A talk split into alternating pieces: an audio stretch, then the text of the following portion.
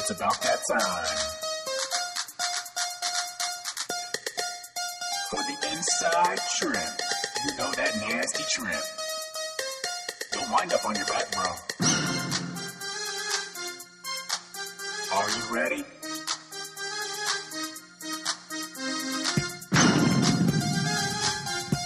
You better be ready, bro. Because you're about to get inside trip. And we're back. What's up, wrestling fans? Oh, what's happening, wrestling fans? We are definitely back. This is episode number 22 of the Inside Trip Wrestling Podcast. You know me, I'm Brandon, and to the pleasure of everyone else, I am joined here alongside my main partner, Ben. What up? What up? What up? Oh, what's up, Ben? How you doing, bro? It's glorious, baby. It's Easter Sunday, so uh, happy Easter to you and happy Easter, excuse me, to all our listeners that celebrate Easter. Yeah, happy Easter to you too as well. Yeah, man, and happy birthday. Thank you. We got Thank a late you. birthday. You uh, turned what? Thirty-seven on Thursday, last Thursday. You got it. Man, how old you old. feeling? I'm feeling pretty good. Actually, after last night, I'm feeling pretty rough today. Oh yeah, yeah, yeah. You go a little drink. Yeah, we went out, um, had some nice dinner. It was great. Yep. Then, then I, then I was the responsible adult and went home. And Brandon, it sounds like Brandon went out and, uh, you know, had a couple more cocktails. Is that am I right to say that? Yeah, we went out. We, eh, yeah, we, we stayed out a little a little too late past our bedtime. Ah, especially for a thirty-seven year old. I know. So what's going on, dude? It's been a while since we've uh, sat down and actually done a podcast, a bullshit back and forth banter podcast. Yeah, we apologize to everybody. We got we got nobody to bring to you this week, so unfortunately, you're gonna have to sit through for about 45 minutes to an hour of uh, Ben and myself just uh, bantering back and forth like old times. Talking wrestling, baby. No, I, you know what? I loved those interviews. I thought that it was so fun to do the catching up with series because, as we indicated, every wrestler has a story to tell, and we really just enjoyed listening to the stories of wrestlers of all different uh, success levels. Wrestling wrestlers from different areas of the country, wrestlers that were different success coming into college, which I think was neat. You know, we Yep. had the wrestlers that were big time recruits, we had the wrestlers Yep. that were nobodies, and to hear all their stories. And I particularly liked talking to those wrestlers about their thought and mo- uh, thought process in the blood round because to me that's always something that's interesting as we sit up there as fans, right? And and watch, um, man, what's going through that guy's mind in the blood round. Uh, so it was really neat to hear that from uh, a couple different wrestlers, and we also got to talk with Julia Salata, uh, couple time University World Champ, and uh, she, you know, talked to us about you know the growth of women's wrestling. University Nationals Or, champ. excuse excuse me, you, was she not University World or University World uh, Medalist. Medalist, Yeah, yeah, right. medalist. Sorry, Julia. Um, yeah, and we got to talk to her about the growth of uh, Women's wrestling. women's wrestling as well. So those interviews were awesome. Yeah, I had a good time doing them. Um, and hopefully we'll get to do more in the future. I think we got some uh, some things kind of brewing in the background that we're trying to to bring to to to our listeners here in the future. But um, alas, this week it's just you and I uh, doing a little bullshitting about wrestling, something we love to do. Um, before we do that, let's go ahead and finish up with the uh, the little uh, the business side of things. As we said, this is episode number twenty two. You can find our podcast at all your typical podcast locations: Stitcher, Spreaker, SoundCloud, iTunes, Google Play, all that great stuff. Please, please, please hit us up on Twitter at the Inside Trip One. If you want to follow Ben directly, it's at Ball Law. Myself is at Brando four one three, and we do have this little Facebook page that we try to keep updated every once in a while. Find it. It's the Inside Trip. Like it, follow it, whatever Facebook does. I don't know. Poke Poke it, Bop it, bop pull it, squeeze it. push it good. Yeah,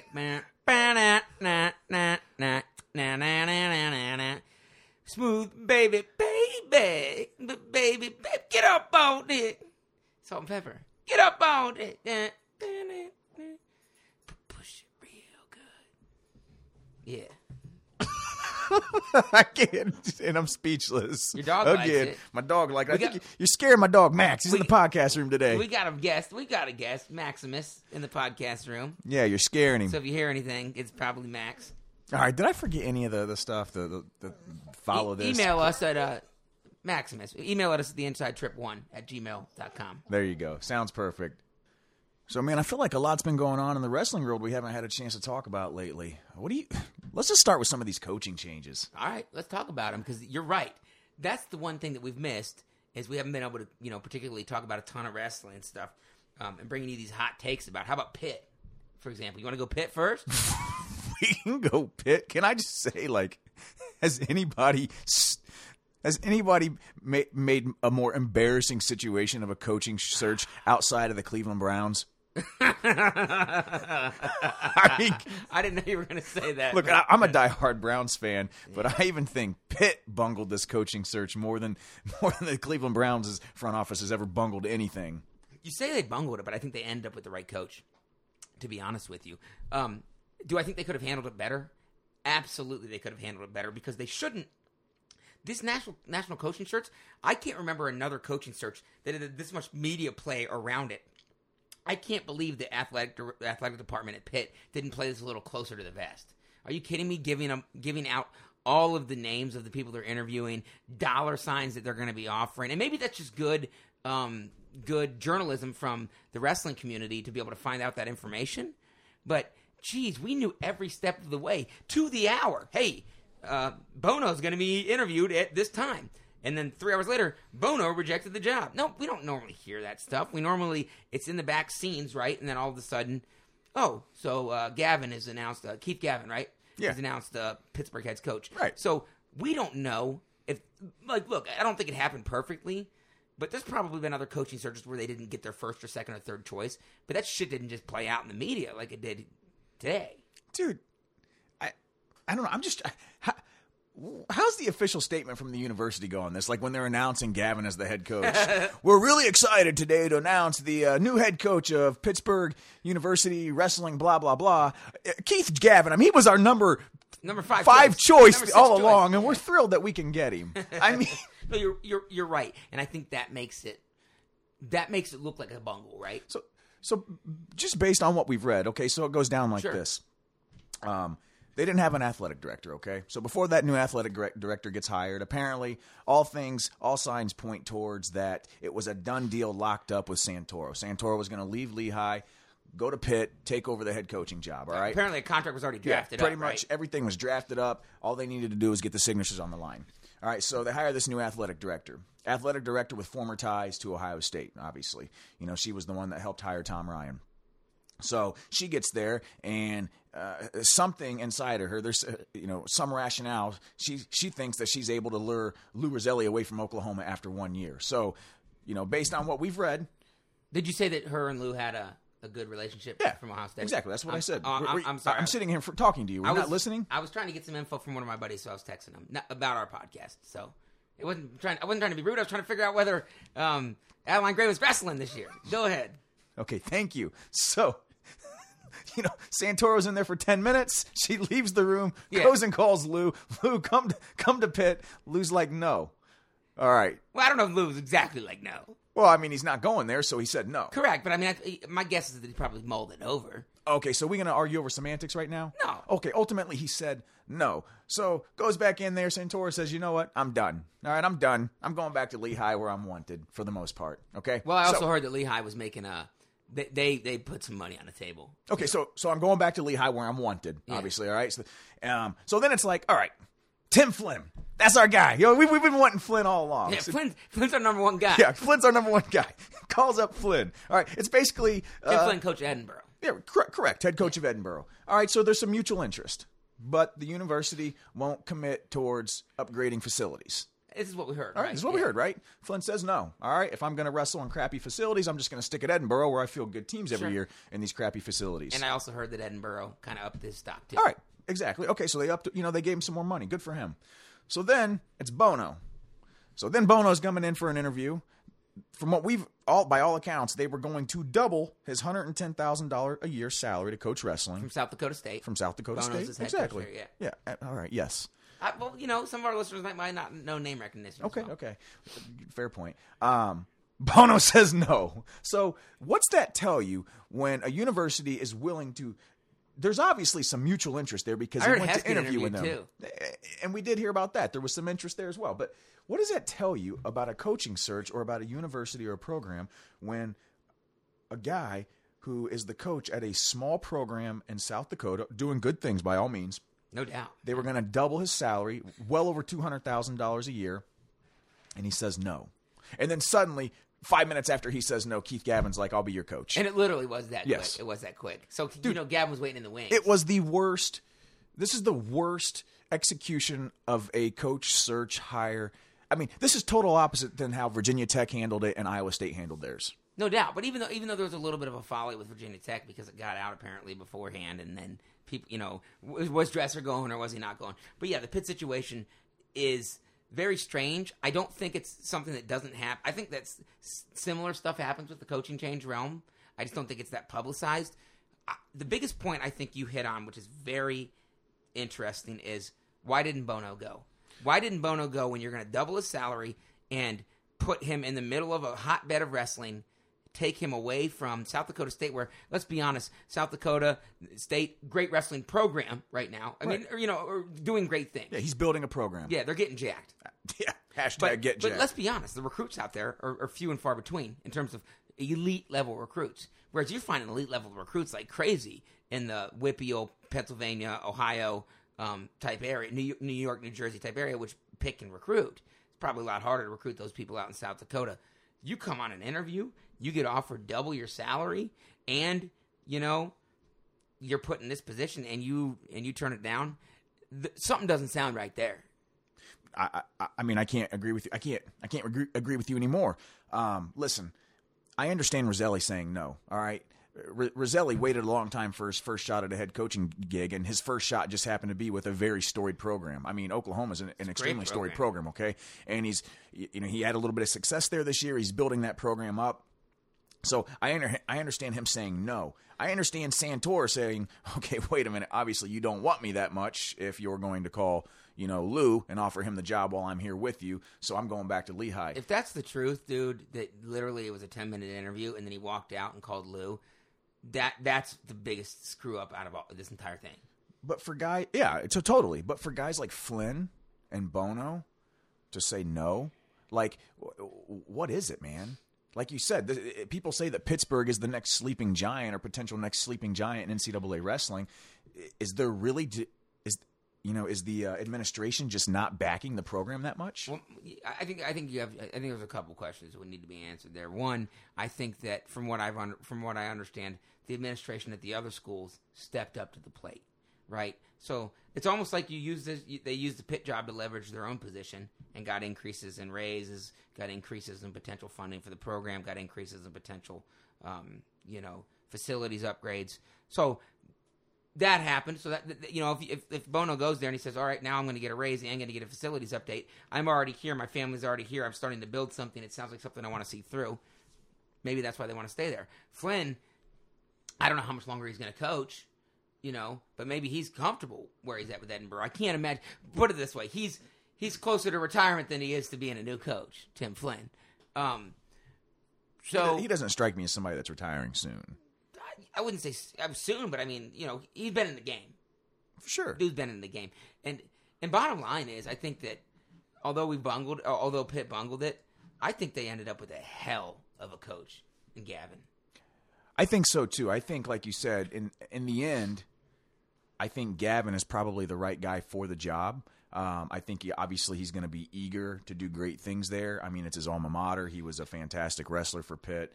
Um, won a national title. I think was a runner up before that as well. was, he was. Um, so yeah, in the end, I, I, I mean, I think he, he's going to be a good coach.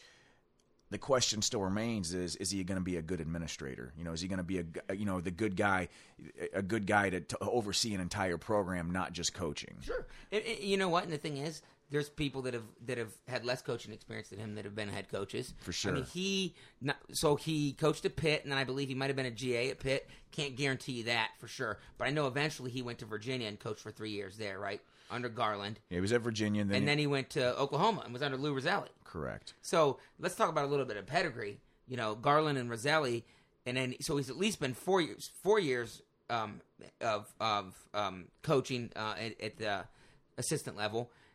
I think he's gonna. And, and look, the bottom line is, no matter how pumped you are, um, or you know, to be, nothing's gonna make you more pumped than to go coach your alma mater. And this is where he had success, like you said, national Yeah. champ, runner up, world team member in 2013. So this guy's got a wrestling pedigree like crazy, and then also he's got some pretty damn good coaching pedigree.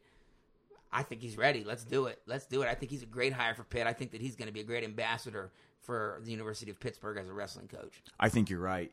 It's unfortunate though. I wish the administration hadn't have gotten. I- I'm going to use the word greedy. I wish they hadn't have gotten greedy and would have went after him more in the beginning. You know, I think it would have, from a public relations standpoint, looked a lot better than than the way things played out.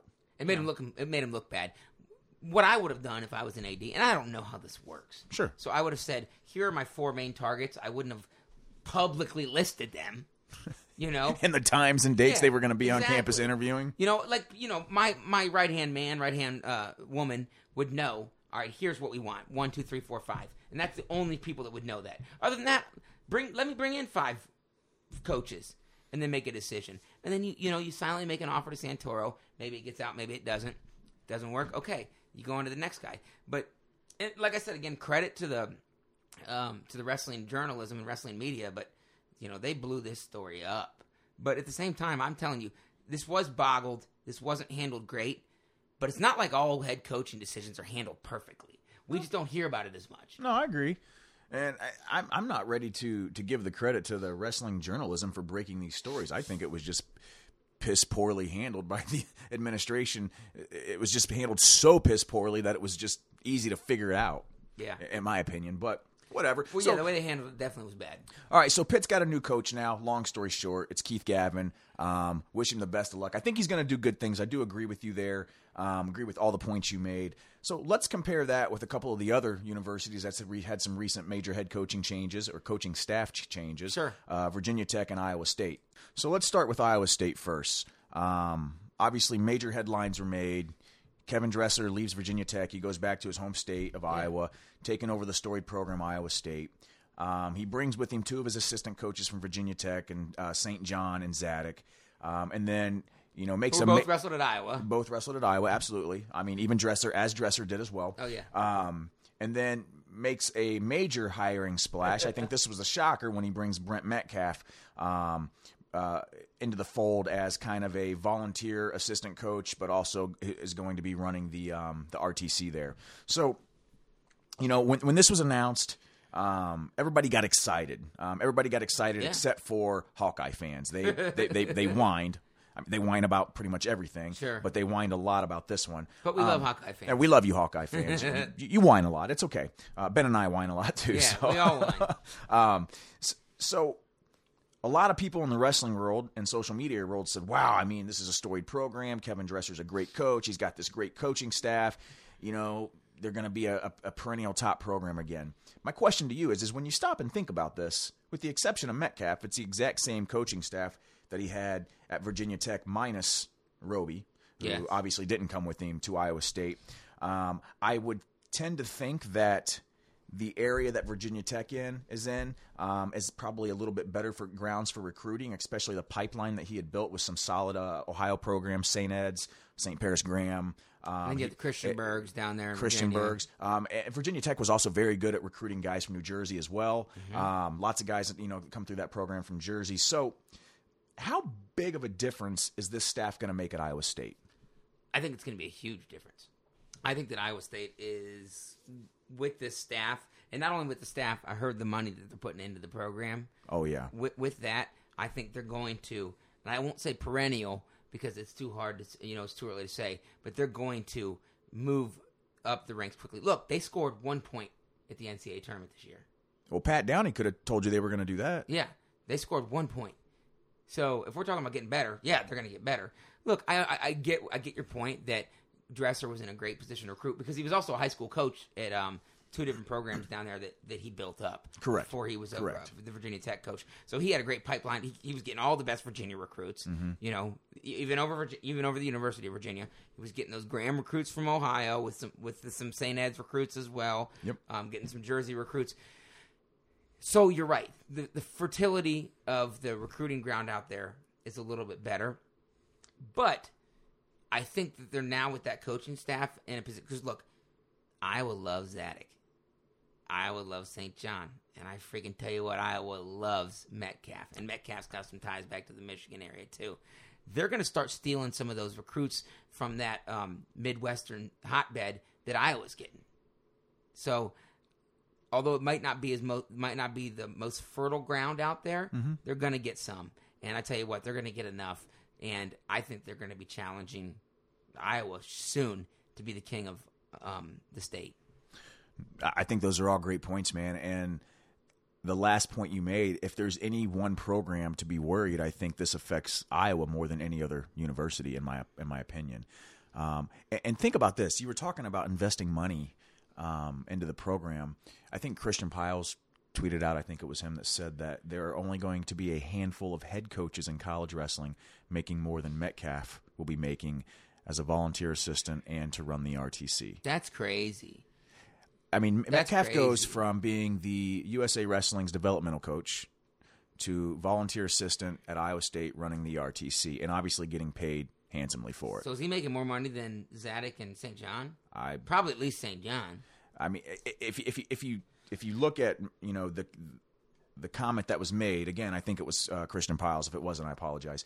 That only a handful of college head coaches are ma- making more than him, and I'm saying those are the Caels and Tom Ryan's, you know, Tom Brands, probably Kevin Dresser. Um, Uh, uh, yeah, my guess is that Kevin Dresser's making more than everyone else. That'd be awkward. um, s- I mean, I'm saying he's making more than the assistants, obviously. So why why why why pay him that much money? Now I did hear. Um, I hate to jump ship real quick. I did hear on uh, FRL FloWrestling Live uh, or Flo Radio Live, excuse me, their their podcast. Um, they'd already raised seven hundred fifty thousand dollars. Yes. Dresser's been there. Correct. That's yeah, that's one thing that Dresser people need to understand. This like. He's a, he's a CEO. he is a he's not just a great coach he is a great program administrator i mean he he's good at raising money he's great at raising money you know i think i had read Hell, I something donated when to him, and I hate him. when he was um, you know coaching the high schools in, in virginia um, i thought i had read something where he had raised enough money to pay some assistants like $50000 just to coach wrestling you know he's the one that they had their own uh, um, what's that what are them big buses called um, A charter bus. charter bus Oh, like- he's a Christiansburg. Correct, correct. So, Jesus, yeah. I mean, he's great at raising money. Um, uh, so, so yeah, I mean, I, you, God, you made me lose my train of thought. I forgot where I was going with that. Oh yeah, so going back to the question of why pay Metcalf so much money, um, I, I- think there's lots of reasons for it. What do I mean, what are your thoughts? Look, the, the bottom line, biggest reason in wrestling right now is name recognition. I, I can't agree more. It's name recognition. I tell you one thing. Look, Kevin Dresser's great. We know who Kevin Dresser is. But Tommy, you know, the seventh grader wrestling at uh, you know, who's an elite guy, maybe winning Tulsa or whatever, doesn't know who Kevin Dresser is. You know, he knows who Brent Metcalf is. He knows who David Taylor is. He knows who J'den Cox is, Kyle Snyder is. You need name recognition. I don't care how good of a coach you are as a person, and I'm sure Brent Metcalf's a fine coach, or else he wouldn't have got the developmental job because that's where they care less about name recognition because they're not trying to recruit. Right. But when you're when you're in a college, look, dude, these big guys aren't coming to wrestle for somebody that doesn't have a big name. What do you think? No, I agree with you. I think, you know, especially in the state of Iowa, I mean, who has bigger name recognition Oh, right now Great in the state of Iowa than Brent Metcalf? I mean, That's a he's been the most successful. I would say he's probably the most successful wrestler to come out of the University of Iowa in the last what ten years? Wouldn't you say? Oh, yeah, in terms of in, In terms, terms of college name, success, over college Yeah, success, I mean, big persona. Yeah, I mean, I think people forget. It's so easy to forget that when when Metcalf was in college, you, you know, he lost the NCAA finals his senior year, but but before that, he was just unstoppable. I mean, beating everybody. He was. People loved to hate him. I mean, you got so sick of hearing Hawkeye fans talk about him because he was like David Taylor back then, Yeah. you know, or, or a Bo Nickal or a Zain Retherford back then. And the he didn't get to wrestle his freaking uh, all four years. no, he only got to, he only Yeah. had three years of uh, of eligibility because of the transfer things that happened. So, it, but it's gotta piss the Hawkeye. Oh, off, man. baby. Because look, Oh baby. you can't tell me that Hawkeye fans would rather have Metcalf than Morningstar. No offense, Morningstar. I'm, Well, no, you saw it. I mean, look, and we're coming at this late, so our takes are not nearly as great as some of the other people that have gotten these takes. Actually, I think our takes are better, but they're just a little delinquent. I'm only concerned with us. yeah, but they're a little delinquent. But I tell you what, dude, I that there's nothing worse than Hawkeye fans seeing Brent Metcalf in a freaking Cyclones uh, polo. Oh man, man, they gotta be pissed off. Dude, did you get on the? Uh, I know we uh, get on message boards from time to time I don't. because I, I'm a lurker on every one of them, but .net or Yappy. you got to lurk the Hawkeye report. Oh, I lurk it. The- that after the, these announcements were made, they were just going ape shit. They said they, they, they put up a poll about which coach which coaching staff would you rather have. Did you see that? Did they really? Yeah, and obviously majority of them picked the Hawkeye coaching staff. Which coaching staff would you rather have? And let's take recency bias out of it. Think about the coaching staffs. Which one would you rather have? Because I know my answer. Stone Cold Steve Austin know it. Yeah, I mean it's it's not even it's not even a debate for me. I don't even have to think about Iowa it. State. I would rather have Iowa State's coaching staff Yeah. because, frankly, I think Kevin Dresser has a history of develop, developing guys better than than, Yeah. than the Brands brothers Yeah, have. just, just because Kevin, just because the Brands brothers were more successful on a college and international level, doesn't mean that. Just because that does not make you the better coach. Okay. no, I agree. Look, you need talent in there. Guess what? They have Mike Zadick, who I heard is a freaking phenomenal coach. I heard he's a phenomenal recruiter. Is he? I heard kids love him. Okay. Well, yeah, he's got a sweet beard. They probably tugs on it and like plays Santa Claus and shit. I think his beard has its own Twitter handle. Does it really? Yeah. God, I need to follow that. Um, and then you got Metcalf, who God, that's gotta just piss. Does that piss Tom and Terry off? I hope it does. Oh, baby. yeah, it's got to. Yeah, yeah. I mean, I think so. I think that's man. That's what the hell were they thinking, dude? They're all sitting up there. I know we're just kind of bullshitting now. No, I'm trying Did you to. see I, the I'm- press conference? yeah, yeah. I saw They're some. all of that. just sitting up there in cyclone shirts, and they're all Iowa guys, man. So, so I'm looking at the University of Iowa's coaching staff, and obviously it's Tom and Terry, Morningstar, right? writing Morningstar, and then their volunteer assistant coach is Ben Berhow. I don't know who that is. I know Morningstar's supposed to be a really good uh, recruiter. Yeah, I think- I very I respect him a lot. I think I, I got to be honest, man. I really don't know who Berhow is, or I think he's a heavyweight guy. Yeah, I think he's a heavy guy, and they don't really have any heavy guys, so that's kind of why they got him in here. And I'm curious he, if he's who's running the RTC out there. Is it Terry? Yeah, Terry's the RTC guy. Is he the Hawkeye? yeah, he's the one that was guy? coaching. Yeah. Yeah. he was the one that said he was going to coach. Uh, um, Dan Dennis instead of Ramos. Remember that shit? oh man. Are we just throwing shade at Iowa today? Oh, dude, we're just beating Iowa up. All right, let's. All right, so let's let's get back on track. pumped, So was, how pumped was Tony Ramos when this shit went down, dude? you know he's laughing, I guarantee if Tony Ramos wasn't uh, tight with uh, dude. He's calling be like, "Can I get on like, that hey, staff yo, too?" I'll be the volunteer to the volunteer. That's funny. All right, so obviously, man, I think we're both in agreement that we expect pretty big things from Iowa State. Did they did they did they keep all their recruiting staff? Or excuse me, all the recruiting, all the recruits. I'm sorry. they did not keep them all. I think there was still one or two that ended up kind of um, opening up their search. Because they had a huge recruiting Right. class. But I do think that a couple of the big name guys that had said they were going to open it back up um, decided to. That Dresser was able to get them to stay. Um, there's one specifically, I can't remember who it is. I know you're talking Is it about. Austin Gomez Yeah, Austin Gomez. Is Yep. that who it is? Yeah. exactly who it is. Yeah, Yeah. he's a tough little lightweight. from Glenbard North or it's from something? Illinois, right? Yeah, I think I, Yeah. I think Glenbard. Don't quote me on that. No, I, yeah, I know he's Illinois. I'm telling you what, dude. People people were like, all right, when are they going to be good again? And people are saying five, seven, ten years. The definition of good is, is is tough, but I bet they're top ten within three years. Oh, um, for sure. Yeah, I mean, I I think that's that's a, a feasible. And I think feasible- money a has realistic a lot to do reach. Absolutely, They're going to put a lot of money in that program. I mean, they've already done it, like you said. Um, so yeah, I think they're going to have success. You know, probably sooner rather than later.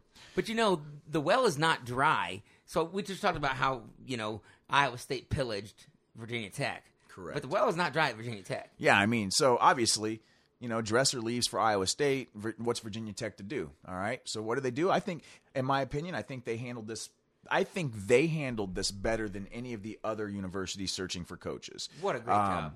Obviously, Iowa State did a fantastic job. You know, they got their guys, got the great publicity. But Virginia Tech, I think they took a conservative approach, but a very um, what's the word I'm looking for? Um, help me out here. I'm I'm stumbling today, man. Well, smart would work. I think it's a, But I, I very I- smart, I, yeah, I don't know. I don't conservative, but I think they made the right decision. So they they promote who I think Tony Robie, who was the associate head coach at Virginia Tech, correct under Dresser. That's Um, right. They promote him. Um, obviously, they lost St. John and Zadick, the assistants. They follow Dresser. So what do they do after Iowa State announces their big stuff? How do they fire back? They just get a couple of Olympians by the name of Frank Molinaro and Jared Frayer. Yeah, and uh, Molinaro and Frayer both beat Metcalf to make teams. Oh, Did you ever? Yeah, that? that's right. oh, I- and I- also, let's not forget to mention um, uh, Wiggity Ty Walz sticking around. That's what I heard. That's yeah. what I heard.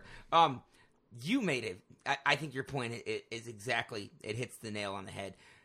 It's a conservative approach, but it's the right approach because you, what you, you can open it up and you could you know have a bunch of drama and controversy around it, or you could say, look, we've been in the top ten. And since the past however many years, Robie's a huge part of it. If anybody thinks that Robie's not a big part of that, they're stupid. Right. So let's promote him, and then let's bring in two Olympians. One of them who's still training. Correct. Um, yeah, that, that, they did a great job, and they brought those. There's name recognition there. Molinaro's good name recognition. Frayer maybe not so much. He's name recognition to us, maybe not so much to the younger guys, but there's still some great name, name recognition there with Molinero. And then Ty Walz. I mean, who would you rather have to stick around to work with some big guys? Because he can work 84 up easy. Correct. Yeah, oh yeah, for sure. And I think one of the biggest things that this hire did by by you know going ahead and removing that interim tag from Robie and making him the official head coach is, you know, you're keeping continuity of Yes. the program. I mean, it's like, all right, we lost Dresser. That sucks. Best wishes to him. He took his boys with him. Let's promote from within. We've got a perfectly capable, great uh, associate head coach that we can promote. Promote Tony Robie, take the label off because if I'm not mistaken, Vodtech still did pretty decent after all this, you know, you know, media came out at, at, at nationals, right? They didn't get a trophy, I think, but they Uh, I were think- fifth. Were they, think- fifth? yeah, I, I don't know exactly where they finished. I think they underperformed in terms of what they wanted. Oh, But I- sure. I, think they did. I said they still did good. They still, they still did fine. They, you know, the thing is, Zavatsky did an All American and Haught did an All American, which kind of hurt them. I'm not putting that on Dresser leaving. I think it was just a random shit happening. I think Haught did All American. Haught did not. Haught lost to. uh I'm pretty sure Colin Residora. Moore pinned him for third and fourth. oh, You're thinking Haught. Epperly. I'm thinking Epperly. Yep. Yeah. Yep. Sorry, duh. I'm an idiot. I'm thinking Epperly. Epperly lost to Residori in the, the Right. round of 12. Yeah, I'm that- sorry. that was a rough one. That was a rough Ep- one. Epperly and Zavatsky, who Good point. you know, we're supposed to All American, didn't. But I, I think Didn't Mastriani All American though? Didn't he? get on Mastriani did Yeah, All-American, so right? Mastriani All American. Joey Dance got back on the podium. Yep. So yeah, I don't think things worked out perfectly for them like they would have, you know, liked. But uh, you know, you consider everything that went on the last few weeks up until the national tournament, and for them to, you know, still get guys like Dance, Mastriani, Walz, um, Haught. You know, they still had a handful of All Americans. They were probably what fifth, sixth in the final standings. I can't remember. I, looking it up? I, I, don't- remember. No, I'm just looking at what Tony Ro- Robie did as a as a wrestler. Was Robie a couple time All American? You're gonna have to tell me, buddy. Two time All American. Two time All American. Yeah, so, Four. uh, Where would he wrestle from? Um, Ed, Edinboro, right? Two time captain for the former Olympic gold medalist Bruce Baumgartner at Edinboro University. Okay, okay, Yeah. nice, nice. So yeah, so and I'm sorry because Robie he's a little older, you know, like, before I really started getting into wrestling hard. But what I'm saying is the, the guy was no slouch as a wrestler either. No. and you know, so I think they hit the nail. but he's used head. to he's used to running that program. The, the kids there, they know him, they love him. Um, and then again, I mean, the assistants that he hired, uh, getting Molinaro is huge in my opinion. I think, and don't underestimate the you know the you know the um uh, the value that Frayer is going to bring to that program as Oh well. Oh my goodness, yeah. you two guys with you know they had successful college careers very successful college careers and then went on to have successful you know international careers as well Virginia Tech took six this year, um, which is probably not what they were expecting because they were about twenty points, twenty something points behind Missouri for 5th Mm-hmm. So they finished in that that spot. Um, you know, that's a couple All Americans that they they could have had, and they also were redshirt McFadden too. that's true And I think a big thing that um, keeping Robie around did was also I've heard that not, none or very few of the Virginia Tech wrestlers were even looking at leaving. yeah I, that's huge again it goes back to that, that continuity that we discussed so i think they handled it better than any of the other programs um, obviously iowa state got their man they got what they wanted they got the most publicity with everything um, but I, I don't underestimate the hires that virginia tech made All right, so uh, moving on, I guess um, I don't know, man. I guess kind of some of the biggest news to come out lately in wrestling. Now that we've gotten through our historical breaking news that we're talking about. I- We haven't been able to drop that yet. I know. I'm, I'm- I'm happy to get our own thoughts about it. I'm, no, I'm glad we got we were able to talk about those coaching changes. But uh, anyway, um, the big news to come out lately is the uh, the rules committee got together. You know, talk about some some uh, some new and improved rule change proposals. They came out, they announced, and uh, you, you know, at least on social media in the wrestling media world, it looks like it's a, a big hit. It's a, it's a, it's a, it's a hit. It's not a miss, in in my opinion. I think that things can still be tweaked, and we're not sure. Right? These are proposed. Proposals. These are proposed changes. Who sits on that rules committee? I saw Branch sits on it. Do you know anybody else that sits on it? On the rules committee. And, and if you don't, that's fine. Um, I don't know, Um, yeah. So but I knew I do know branches yeah, on it. I, I think there there are a bunch of hits. I think that there's things that can be tweaked. Did you just say they're a bunch of hicks? yeah, well, they are Wyoming. No, I'm just kidding. Jeez. I know that was rude. I apologize to all of our cowboy fans that listen, our true cowboys out there. um, I think there, I think there's some hits out there. Um, you know, for, just off the top of my head, there's uh, some some rules about uh, weight descent and some new weigh-in rules. There's rules about facial hair. There's rules about headgear, and there's rules about um, control um, off, in a scrambling situation. Those Correct. are the ones I understand. All right, so let's just kind of go through them a little bit. Um, I'm not going to go in depth. At least I don't want to go in depth on the, you know, the recommendations for stiffer penalties. You know, for wrestlers who are violating the weight assessment protocols. Um, to me, this is just it's a no brainer. Look, if you're violating the rules, then yeah, there should be penalties that deter you from violating said rules. And, and, and it's interesting that you say that because I think that's something that I, I, I, wouldn't mind talking about. And we don't have to All right. talk about it here, but but the things that I that I think are interesting is okay. So here are some of the things they could. So the rule is you now miss eight consecutive matches or competitions if you get caught violating a rules. Um, w- one of the violations of the rule. Here are some of the things: urine manipulation during weight assessment. I'll tell you one thing. When I was a wrestling, when I wrestled in college, every person I know put some water in their urine. Okay, Now so- maybe things have changed. No, no, that's no, that's fine. Let's start with there. It's okay. So, yes, these rules or the stiffer penalties, regardless of what the penalties are, are for people who break the rules that have been set. All right. Now you say, look, when you wrestled in college, I- didn't, so you're the expert on this one. Everybody was manipulating their urine. All right. Everybody was manipulating All right. their urine. So you're breaking a rule. All right. breaking a rule, So you're you're breaking a rule. You are violating the you know the weight assessment protocol. Correct. Correct, you are. All right. So in today's world, what deters you from doing that if you get caught? Nothing at this point. I think that, and, and I think I, I know where you're going, and I think that makes a lot of sense by basically saying you need some sort of deterrent. My thought is maybe make a change in terms of hydration test, um, but we don't need to go there. Um, but you're right. There, there's nothing that, that that at this point really stops you from doing it. But another one, using a sauna suit or a rubber suit, or we call them plastics, right? Right, we call 'em calls plastics. Plastics. We call 'em plastics. dude. I cut weight. I don't know. Everybody what, cuts what are you weight gonna do? Take away plastics. my take away my my freaking metal at uh, the Slippery Rock Open. I, I cut weight with plastics before. Everybody does. Yeah. Um, saunas, okay. Those those were something I never really fucked with. Um, that was something I never really messed with um, in college. um, I did in high school a little bit. And diuretics. It's so hot in there. yeah, it's so hot. It's so hot. diuretics and intravenous rehydration. I don't know who's. I never got uh, intravenous hydration. Um, and skin check for forgery or deception. That makes sense to me because that's something you could pass to somebody else.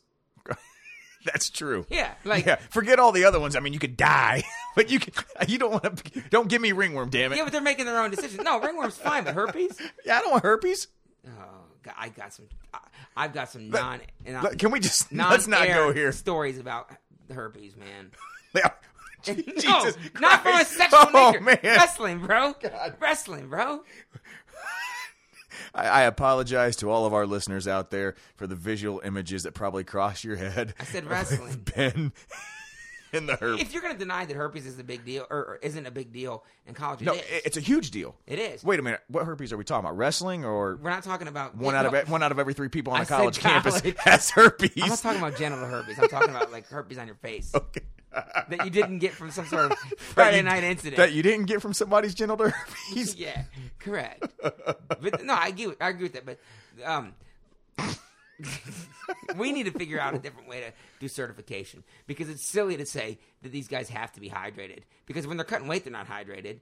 The thing is, they need to test the balance to determine how dehydrated you are. Yeah, and I think that's. I mean, look, the point of it is to try to limit the, the amount of weight being cut. I agree with that. Right? They're trying to limit the point of being the point of being dehydrated. Uh, Look, I mean, sucked out to the point of exactly like concern. There's not gonna. uh, That, that's never gonna go away. People all are gonna suck People out. are going to find ways to to get their themselves to the lowest possible weight that they can get to. But in my opinion, you know, I have no issue with the committee state, you know, saying, "Hey, we need stiffer penalties for people that violate these rules." Oh, by the way, it's not just going to be the wrestlers; it's going to be the coaches too. Yeah, it is. You It's know, because it's it's you've got to control your team. Um, you know, and you look at the examples of the violations that they're talking about. Urine manipulation, we talked about that.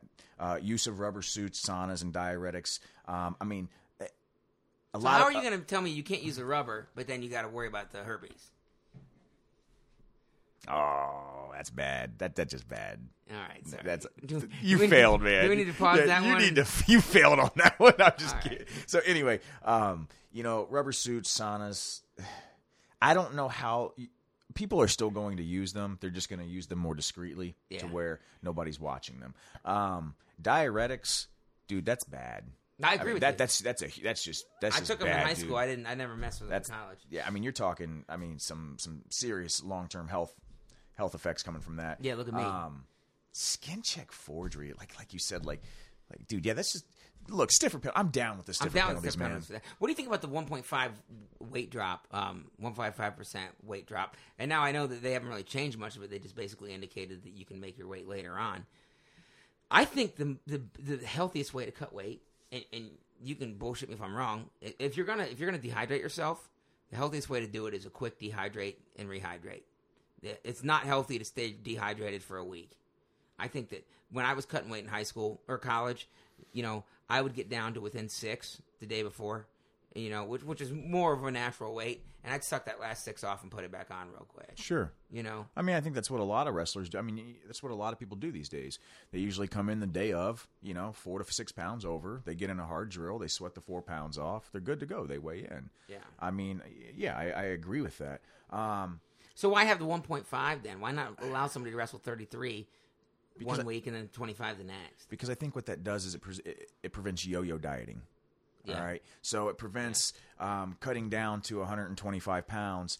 Um, you come in at the beginning of the week at 140, and you're cutting down to 125. Good point. Good point. Um, th- things like that, because you, you know when you're doing the yo-yo uh, method, it, that's that doesn't work long term. Yeah, because then you can be like, oh, look, this week I'm going to wrestle 33, weighing at 133, and then the next week's you can. Then under the current rules, next week you can't wrestle 125 if you wrestle 130, Right. weighing at 133. Um, what I do like, I think, two great proposals in, in, in regards to the weight thing is, you know, why the cutoff date to be at your lowest weight that was just dumb. Yeah, and pointless. getting rid of that that cutoff date, um, I think is great. I also think the weight allowance, having the one pound weight allowance on the second day of a competition, or when there's back to back dual meet competitions occur, I think that's great too. Give the kids a break, Yeah. especially because a lot of times when you're wrestling and back, dual meets on consecutive days, a lot of the time you're traveling on the road. Okay, so give them a little bit of a breathing room there to, to, to make that weight as they're already struggling with everything else wrestling, traveling, preparing, and things like that. Yeah, you're, you're sucking down, and and granted, these kids aren't these days for the most part aren't cutting as much weight as you know we did back back in the day, and and I'm not wearing that as a badge of honor at all. No, I'm saying not. that's the freaking smart thing to do. I mean, what did Um, Georgie D. Camillo say in, in, in his interview with Uh, us? he All American the year he went up. his biggest regret was cutting weight. Yeah, cutting, cutting too much weight. Exactly. Look, there's a fighting weight, right? Like you know, I would come in, you know, kind of chubby at a certain weight. I'd get down to a fighting weight, and then from your fighting weights when you start cutting, Right. You know, you know, from your from your non bloated, non freaking drinking a little bit of beer over the summer weight. Um, the one pound allowances, it, that's you got to do that. you, you know, you said something there, and I, I think I've heard this mentioned by a lot of people. We've said it ourselves, and I, I still will will say this to the day. One of the biggest things that this whole weight certification process has done, whether on the college level or the high school level, is all it has it has done is caused wrestlers to start cutting weight earlier Cut weight when their bodies aren't in shape to do it. Yep. All right. There's a big difference between cutting weight in October when you're not in peak shape than cutting weight, you know, in January, February when your body's in wrestling shape and, and you know just a better overall shape to handle it. Yeah, because look, you know, I didn't start my diet until like September. You know, and if I Right. and I, if I had to be down in a month, in a month, and I, and I cut a shit ton of weight, like more weight. But I was also like, I was one of those kids that was never really ripped up during the summer. I was chubby during the summer. And I- Really? yeah. Shut up. And I would cut down to be pretty lean. So you know, when Georgie was like, I came in at 140 and you know couldn't make 125. I was like, well, my freshman year I came in at 144, and 125 was not a problem. You know, it was the year I came in at 156 that was a problem. you know, that was when it was a freaking problem to get down to 25. But but like I said, I was I was a fat piece of crap. Um, so, anyways, I like the one pound weight allowance on the next days. it's something that they didn't do before. Then they used to not even give you a one pound um, on back to back tournament days. Right. So the NCAA's was 125, 125, 125. Correct. Now I think they give you a, a pound a day, right? I'm pretty sure they do. I don't think they do that now. I'm pretty sure they do now. I think I thought they give you a pound. Really? Maybe I'm wrong. We're gonna have to look that one up because Yeah, I thought you had to make scratch all three days. Well, uh, this weight allowance thing would then make sense to give them a pound each day. right, because that's one of the things that the weight allowance men- mentions is that um, you would also receive a one pound weight allowance on the second day of a competition. So Where does it say that? I, I must be missing it. it's under the section labeled weight allowance. The committee also recommended when back-to-back dual meet competitions occur, all competitors will get a one-pound weight allowance on the second day of competition. That's if there's back-to-back dual meet Back to back competition. dual meets. So I'm telling you, I think that there's already. is it already there? For It wouldn't make tournaments? sense not to have it. It wouldn't make sense to give them a one-pound weight allowance, but not give them one for tournaments. All right, so this is obviously something that we don't know for sure. So anybody that listens to this, if you do know, send us an email or hit us up on Twitter. We'd Please love to let know us this. know. Let us know. At the national tournament or other wrestling tournaments on that Scuffle, two day events, type scuffle, Midlands, base. things like that, is there a weight allowance on the second day of on the second day of competition? I say yes. You say you don't know. I say I don't know. Yeah, ear protection. Let's talk about ear protection. Look, It's about damn time. you need protection. no, you don't. Oh, you don't? No, let these guys not wrestle re- wrestle without headgears. Damn right. I mean, they're adult men. You're damn right. and You're- they don't. They're not protecting Or concussions or, or women. women. Well, the women don't wear them. That's what I mean. Like if you uh, ever, yeah, like, I want some equality in society right now. Yes, and it's not fair that the women don't have to wear headgear, but the men do. And Well- obviously, we're being, you know, sarcastic right No, now. women get to choose whether or not they want to wear protection, but men have to wear it. Well, I, I'm pretty sure they face other issues too. So, a- a- anyway, Where are we going? the, look, what do, does headgear actually prevent you from? Because it ain't protecting. Cauliflower. It ain't protecting your head. Cauliflower. I mean, it ain't protecting your head. It's No, protecting your ears. Look at me. It didn't make me any better looking. Wore- no, the bottom line, and, and I know we're I know we're fucking around here. Um, look, if you're 18, you're an adult. You are an adult. You are an you are an adult by law, and you can't say that you don't want to wear headgear. I, I, I don't know. I mean, that's ridiculous. So let me ask you this. So let's say they remove, uh, they, they they change the rule so wrestlers don't have to wear headgear in both the practice room and in competition. Um, they make it the athlete's choice. So an athlete chooses not to wear it, another one chooses to wear it. Now, does it become something that can be used Like a weapon? as a weapon? And It- is that and is that ultimately just? Hey, you chose not to wear Absolutely, headgear, so yes. you got to deal with this. If Yes. a guy's grinding his headgear up in your face, Yep. tough shit. Yep. Now, And I'm good with that. Yeah, most headgears don't do that. Remember those old bubble headgears, like the ones that were like hard plastic on the side?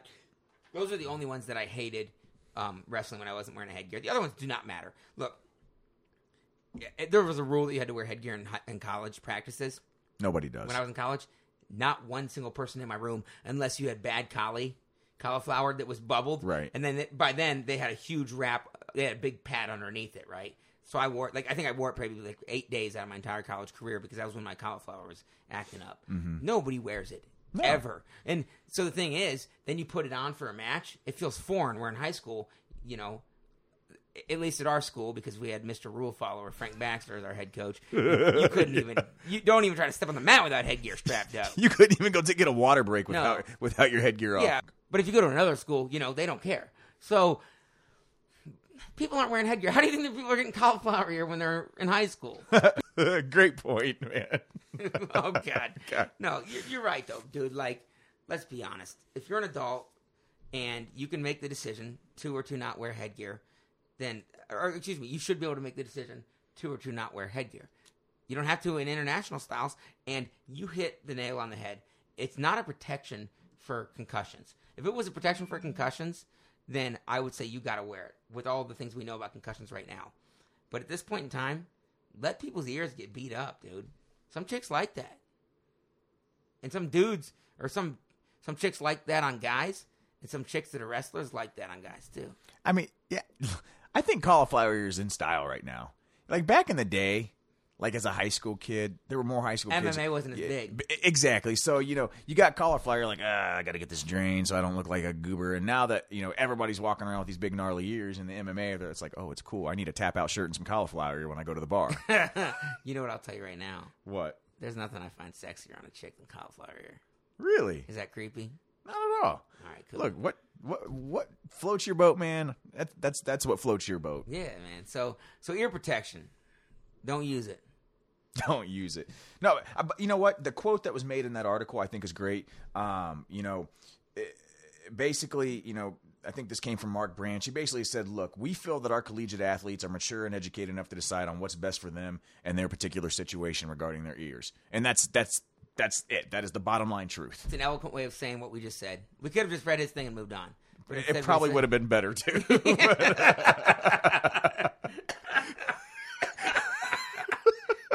it would have been. Holy shit!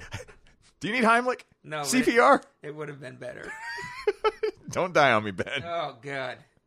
All right, so um, one of the other great. This is one of my favorite rules right here, and, and, and you're starting to notice a little theme too with headgear, and this next one, facial hair, getting a little closer to freestyle rules. I I, like love it. it. I like Let the dudes wrestle with a beard, man. Let chicks wrestle with a beard too.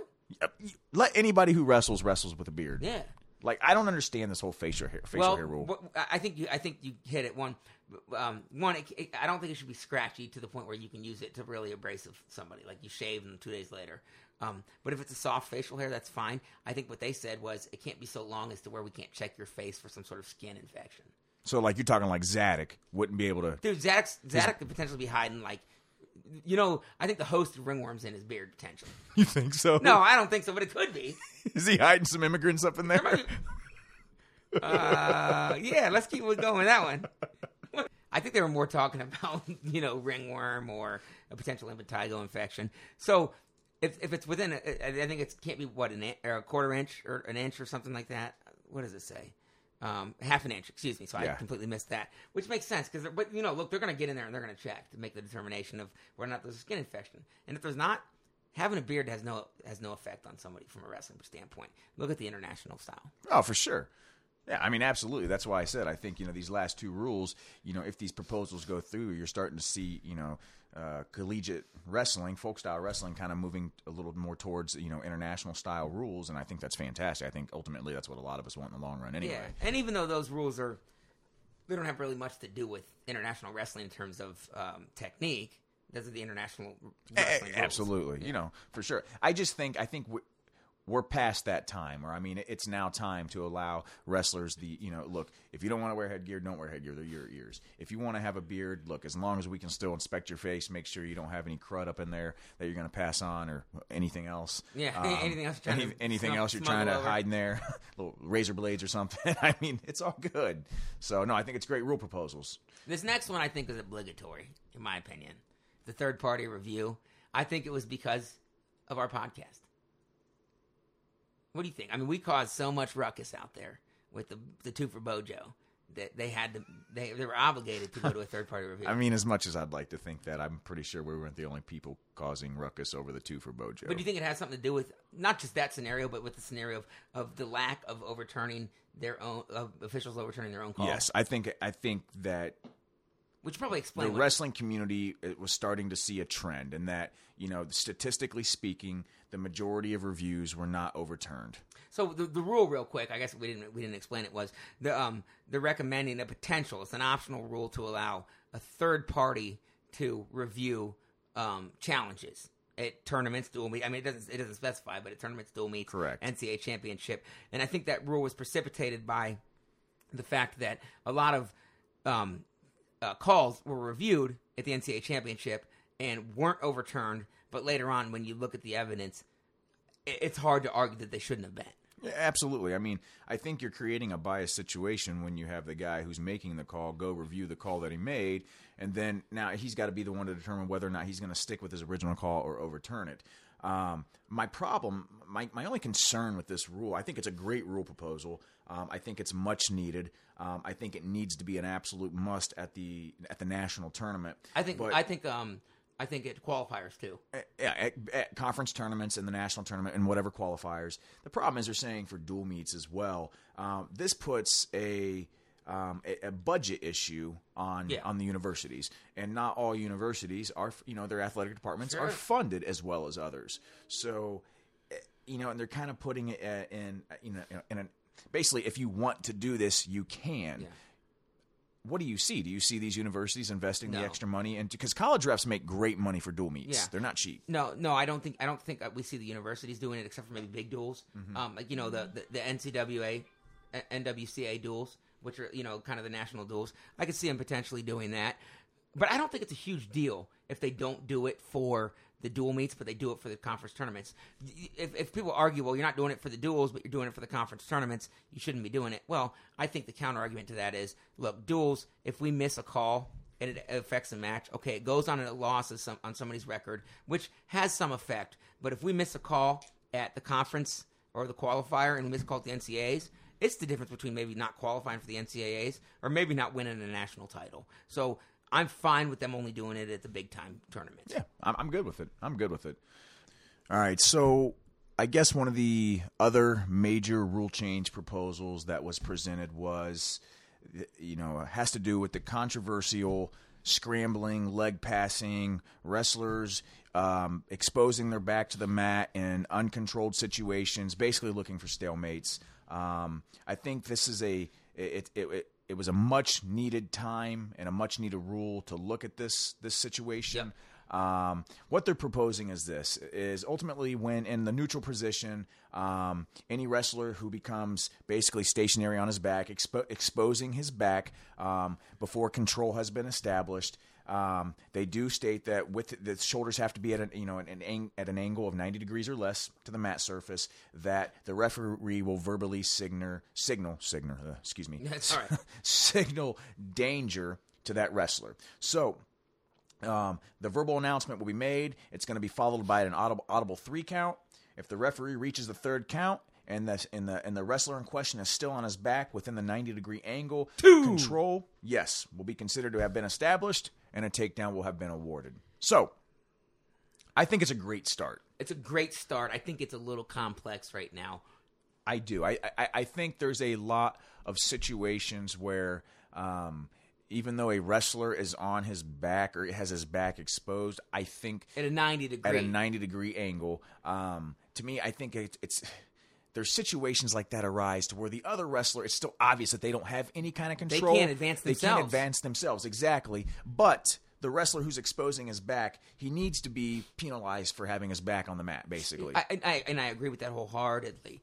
Um, but why 90 degrees? If we're establishing a 45 degree angle for um, near fall count, why are we giving it at a 90 degree angle for control? I think if, if we're if we're if we're telling the uh, refs, look, you're going to be able to eyeball 45. Why not 45 here? Because I might go quick 90, get hit in danger, and then I'm in danger for three seconds as I'm scooting my butt underneath me to come up.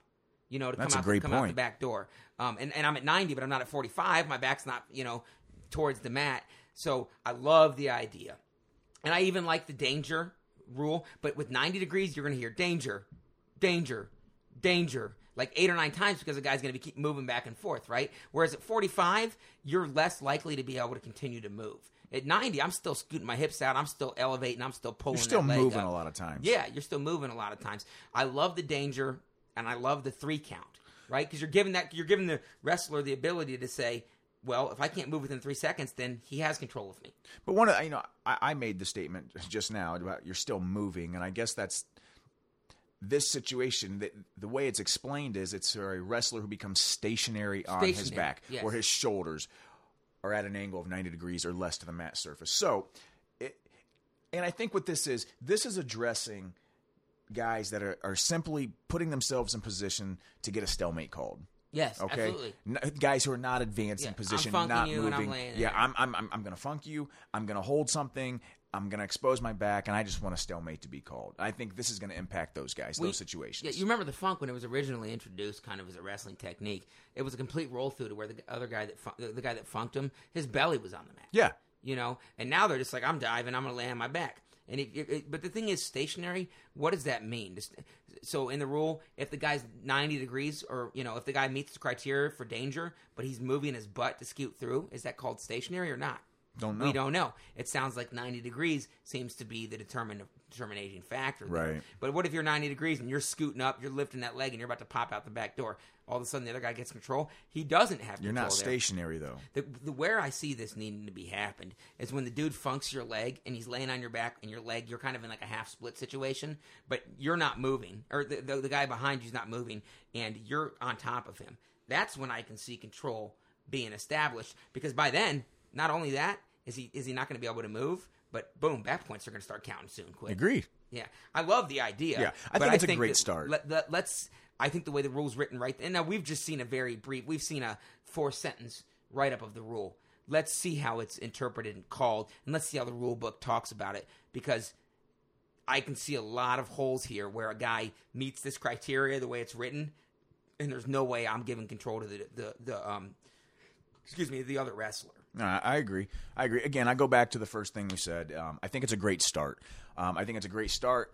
Um, you got to start someplace, put it in, put it in motion, see how it plays out, and then from there, d- figure out what you got to tweak to make it even better. Um, and I think if this rule goes through, eventually you're going to see this rule grow. You're going to see it grow and change. Um, eh, one of the things I have concern about though is it just puts that much more um, on Yep. the referees who I think already in a lot of times they don't understand or know how to call certain situations and I think such as out of bounds rules and things like that and I think this is going to be one of those situations they're going to have to be heavily and thoroughly educated on this situation And I'm wondering if it actually makes it easier on the ref, though. I, I get your think? point. After after the rules have been established and they go through an instruction to understand how to do it, then instead of them looking and going, because right now people are still calling two in those situations at times, but it's very subjective of when a two should be called. Right. You know, now they're saying, look, it's not subjective when a two is called. I just call, I called danger on you. You didn't get your back. Uh, you didn't get your body over that 90 degrees, or I'd like to see 45. You know, back over or up. Uh, we're going to call a takedown, and then and then and also 45 makes sense because after a takedown's called, then you can immediately start calling back points. Whereas before at 90, so you get a takedown, the guy you're saying he's on his back, not being able to move, but you can't count back points at that point in time. Did you see what Heil tweeted about that? I think that the big thing was everybody was saying, "Oh, this this is the Heil rule," you know, kind of because that's what Heil does, right? He he hangs Yeah. out on his back. He- Sure. he's a freaking inch away from getting pinned, but they're not calling control. He tweeted that he, he, you know, and I don't want to put words in his mouth, so I'm kind of reading off what he said. Um, he likes the advancement of the rule. Yep. But he thinks he would rather just see, look, call it either one or the other. If you break 90, it's like freestyle. That's a two point, you know, two points, or you can start counting back points or whatever Exactly. you want to do. Exactly. Or, or don't do anything now at all. You know, don't try to split the baby here. Either go go either go all to- in yeah. or nothing Yeah, and I think you could even do ninety degrees. You start counting back points regardless. I've always what we said was I think you can you can give an uncontrolled back point. Meaning, to me that makes more sense It- it- to me that makes more sense and we've talked about this in the past where look you put yourself in that situation the ref signals danger, Danger. he starts One, a count two, whatever the count is if you don't get yourself out of that position at the end of that count two points Yep. all right or yeah, why, why Or whatever. Why can't you do this? Why can't you say danger?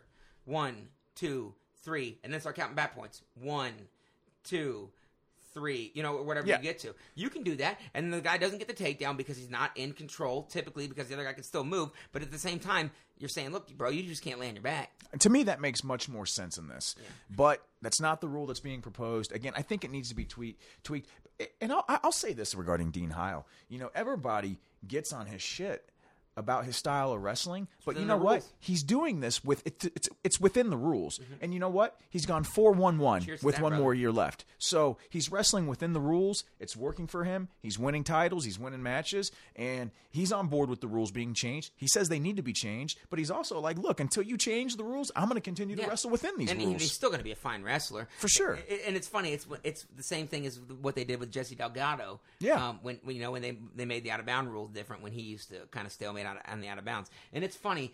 The, the NCAA can deny it all they want, but they're they're making changes based off a very small amount of wrestlers. Right. They really are. But I do think, look, I don't think this is one of them. They're not making this rule just because of Dean Heil. You're right. You see this. see this. Yeah, this is happening um, in multiple matches with multiple different wrestlers uh, all the time. Guys are exposing their back for long periods of time without being penalized for it. Minutes. Sure, for sure, literally minutes. for sure. Yeah. Um, I, I think it's a great step because we've both bitched about how you know you shouldn't, and I agree with you. You shouldn't be able to just lay on your back, hold a leg, and it not count against you at all. But whether or not it's control or not, I don't know. We'll, we'll see. I think there's a difference between if a guy can't move, literally, if they're if they're talking about what was what was the word they said, stationary. Stationary. If a guy's stationary, can't move, and they start the count, and the guy's like, "Well, shit, I can't move," and then that's two, in my opinion. As I soon as he can't get off his back, that's two. I agree. But if a guy can move, but he just not can't quite get to the ninety, but he's still coming out somewhere, then you know I'm not sure that's quite control. Especially if the other guy can advance, right? You know, when you think when you have control, you have the ability to advance in some way too, right? Right. When you take somebody down, it's the same thing with the Merkle situation that they've been kind of looking at. You get a Merkle, but all of a sudden you can't do anything else. you can't it. do anything from. How is that control? Right. No, I agree. You know, I so. agree. So I think we uh, obviously we're both in agreement. Great start for this rule. Um, a couple of the other let's let's wrap up this. We're kind of getting a little longer into this podcast Sure, than we ahead, wanted to. Um, a couple of the other rules that they're uh, looking to you know kind of propose. We've already touched base on the uh, the deadline for a wrestler to be down at the lowest weight. Um, I think removing that deadline i- i- is a is a great idea. Makes sense to me. Um, I, I, I think that uh, um, you know they're going to coaches who want to indicate using vi- that they want video review is now going to be throwing a red or green foam brick into the competition circle. I mean, I, I think they probably thought it was unsafe when Brands threw a flag uh, on a flagpole into the middle of the match.